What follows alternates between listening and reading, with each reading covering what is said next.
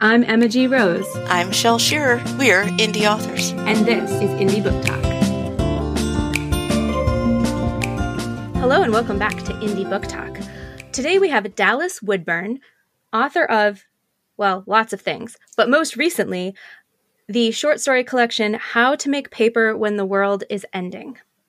We're going to talk about that, which is a thing I never knew I wanted to know about, but now I do. But first, Dallas, welcome to the show. Thank you so much. I'm so happy to be here. We're excited to have you because I have. Okay.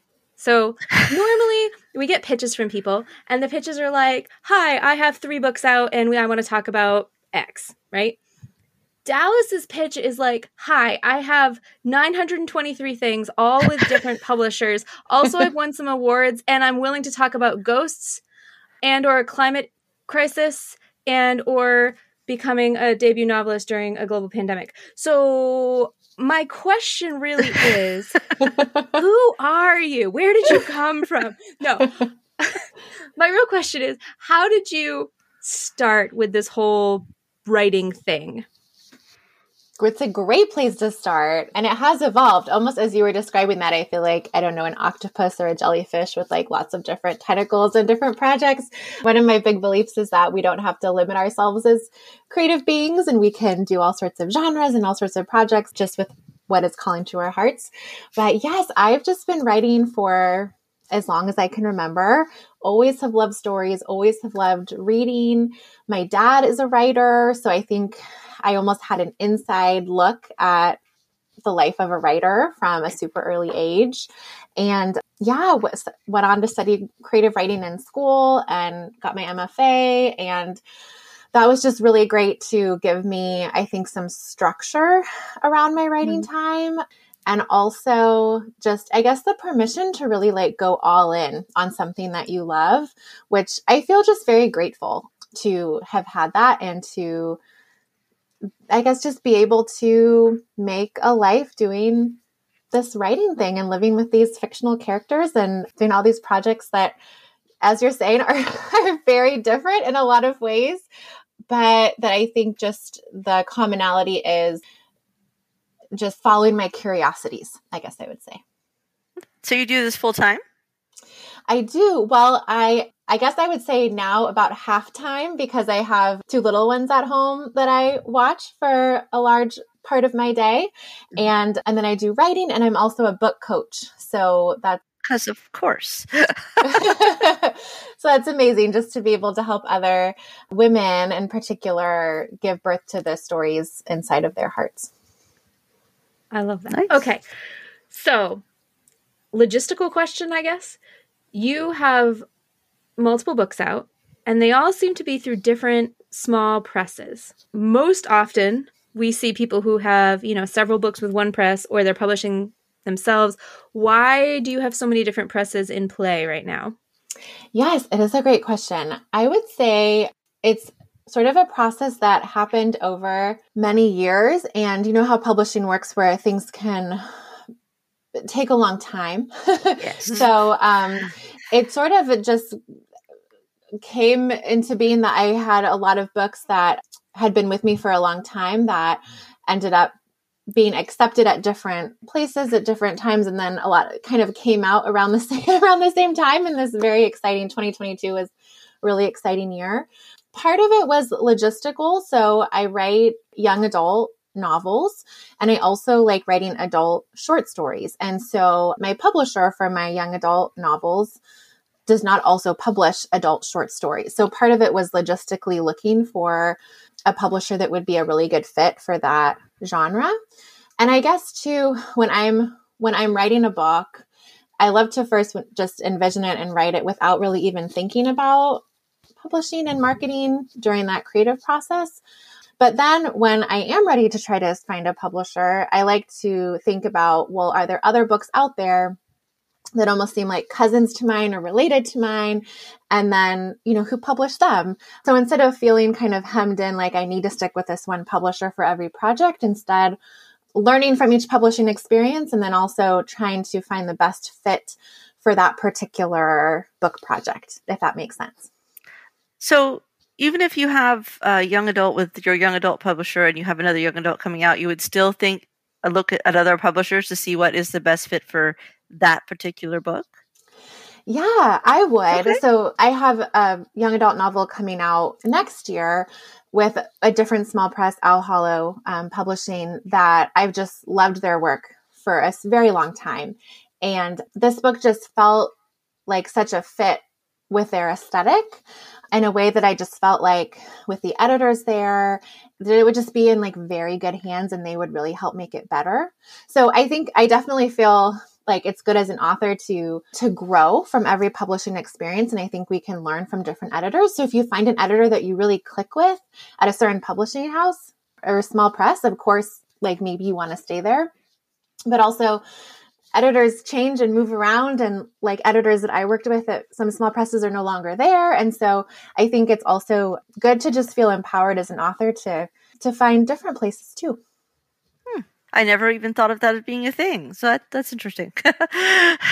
yeah, I don't I don't know anyone I don't know anyone personally who does that and now I'm sort of intrigued by that as a concept that you could just it makes a lot of sense to to find the right home for each piece, especially if you write in a lot of different spaces. Mm-hmm. But I'm also kind of wondering so you you have an MFA looking at your list of honors and awards and things how is your experience in the MFA program influencing your approach to this whole writing and publishing thing? Yeah, I would say with my MFA, a big part of the experience was the part of it was learning craft based, I guess, tenets or principles, or really like studying the craft of writing, learning to read as a writer, and being part of a community of other writers. So I feel like that is really important, something that I've carried along with me. But also I think one one thing that was actually a detriment to me during my years in my MFA, which perhaps was me imposing this on myself as opposed to like it being imposed. But I remember really feeling like I had to kind of pick a lane or pick a genre. Mm-hmm. Everyone in my MFA program was writing like very serious literary fiction. And so I was as well.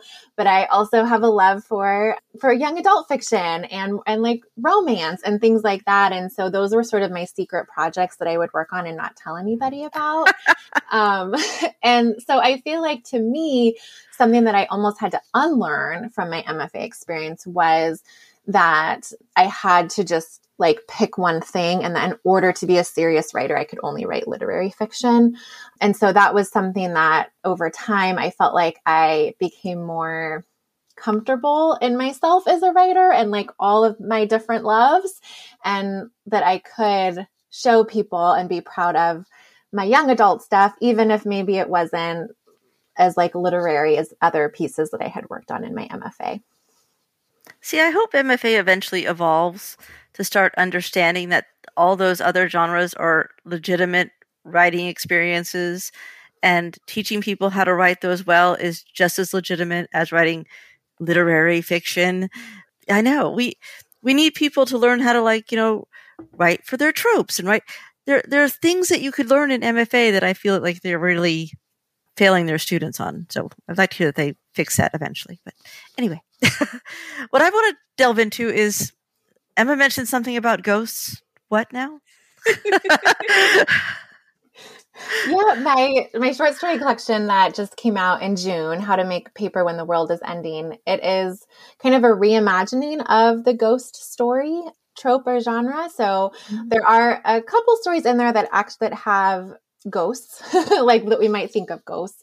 But there are also some stories that kind of explore the ghost story in a different way, almost like ghosts of what could have been or hmm. you know regrets i have one story that is the same plot but told in in two different ways so one as like a horror story and one as more of like a romance story oh that sounds cool yeah yes and i think as i was reflecting on the collection I think it is so interesting writing stories at different points of your life and then sort of trying to bring it together as this cohesive whole and looking for different themes and different motifs. And just when ghosts came up, it was a little bit surprising to me, but also not surprising because I feel like I, in a lot of ways, am kind of communing with ghosts when I write. I have a few dear people in my life that I have lost, and writing is such a, a way that I feel like I still try to connect with them. Both in fiction, things emerge where I look back and I'm thinking, oh, you know, that's sort of maybe some questions that I was that I was asking them, or in nonfiction as well. So yeah, I mean, I guess that sort of just emerged really organically through that process. Hmm. Okay. Is there a story about making paper, or is that like a really pretty metaphor for? Look, I wrote a book. there is a story about making paper. Mm-hmm. Okay, good. yes. she is not lying to you. You can learn how to make paper. yeah, and I did I did you know actually physically like learn how to how to make paper as part of research for that story. So so yeah, I guess it's not quite a recipe in there, but it's the process that I used um, for making paper. That's awesome. So it sounds like you've been keeping yourself pretty busy with the awards, the writing, kids, life. Things. Oh, she has a podcast too. Oh, yeah. Which actually our listeners may well be interested in, aside the fact aside from the fact that it is a podcast, mm-hmm. it's called Thriving Authors Podcast. Nice. So tell us a bit about what you do over there and why our listeners might want to um, hop over and listen to you when they're done with this episode. I would love that. I I do every other episode is an interview. So similar to this interview, just interviewing an author about their creative journey and their writing life and I guess I'm really interested in sort of delving underneath the surface of our author personas that we present to the world and sort of getting behind the scenes of you know the ups and downs of the journey that led us there. And then every other episode is just a solo episode with me sharing insights from my writing life or topics that come up a lot in my coaching work with my clients. So a mm-hmm. lot of my listeners are, are writers. I have a lot of just book fans, readers, teachers, but it's definitely just all about the writing life and creativity and inspiration and all those good things. So what made you decide to be a book coach? I like like I was saying with the short story collection, I feel like it kind of emerged organically. So during my MFA, I was able to teach classes for undergraduate students, um, mm-hmm. including creative writing classes. And I really loved it. Like I discovered that in addition to having this love of writing, I also really had a love of teaching and sharing and and I guess I always envisioned when I was like a kid, when I dreamed of being a writer, I thought that I would just be writing on my own, like in a room all day. And I do think of myself as an introvert, but I grew to realize that I needed a little bit more kind of, you know, human interaction and being around other writers was really helpful for me and just really made me feel kind of filled up. And so after I graduated from my MFA, I I just felt like certain certain people came into my life, you know, asking, "Well, you've written a book or you've published books. I I have a book inside me. Like I want to do this too. What what can I do?" And so I sort of was helping people just individually and then I kind of realized there's there's a theme here. Like there's certain things that I feel like I'm able to offer or help people through. And then also to be honest, I feel like a lot of my experience in my MFA and just kind of with the publishing industry, there's a lot of really like masculine energy around it. It can feel very competitive sometimes. It can feel almost like like a race or like we need just just just some language about almost like beating these books out of us that it just has to be so hard. And I'm not saying that it's easy to write a book, but I do feel like there can be just more gentleness, more nurturing, like more of a journey in the process that isn't so focused on the end product, but that's more focused on it as like this transformational experience. And then also I kept hearing from women who were sort of doubting like their the worth of their stories, doubting like their power to tell their own stories and it kind of made me it made me upset. You know, I was like you deserve to tell your story. Like there's a place for you and so just really wanting to I guess create an experience that felt safe, that felt just like a supportive community. Mm-hmm. I guess something that I'd been trying to build for myself over many years and of trial and error, wanting to kind of provide that for people who have a book inside of them but just feel scared or feel alone or like don't know where to start. And it's just been so amazing to be able to be part of these books and the creative process and just the connections that are formed in the group of ladies that I work with as their book coach is really, really special. So do you do that independently or through a like a company? I know there's some book coach companies out there. Yeah, I do it independently. Mm-hmm. Cool. I don't know when she sleeps, but you know. Just publishing books, coaching people, doing a podcast, having two small children. It's fine. Everything's fine. do you have pets? no, I do not have ah. pets. so, what are you working on now?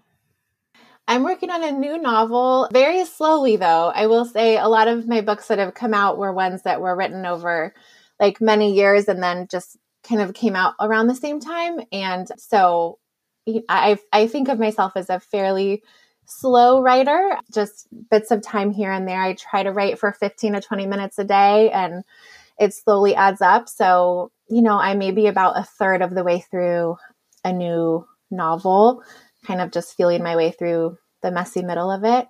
But definitely, I would say that I just have learned so much the power of consistency in my whether it's my writing or you know doing a podcast or I just think sometimes we tell ourselves that we need a whole bunch of time to accomplish something big that we're dreaming of. Maybe it's writing a book or doing whatever. But I found that even just if I can um, connect with my book project for like 15 or 20 minutes a day, it does really add up. Where maybe some days I write like 100 words, right? and it mm-hmm. feels like that seems like nothing. I don't even really want to count that as, as a writing day. But if I'm able to do that consistently, it's I've just been amazed at how at how a book can grow from that.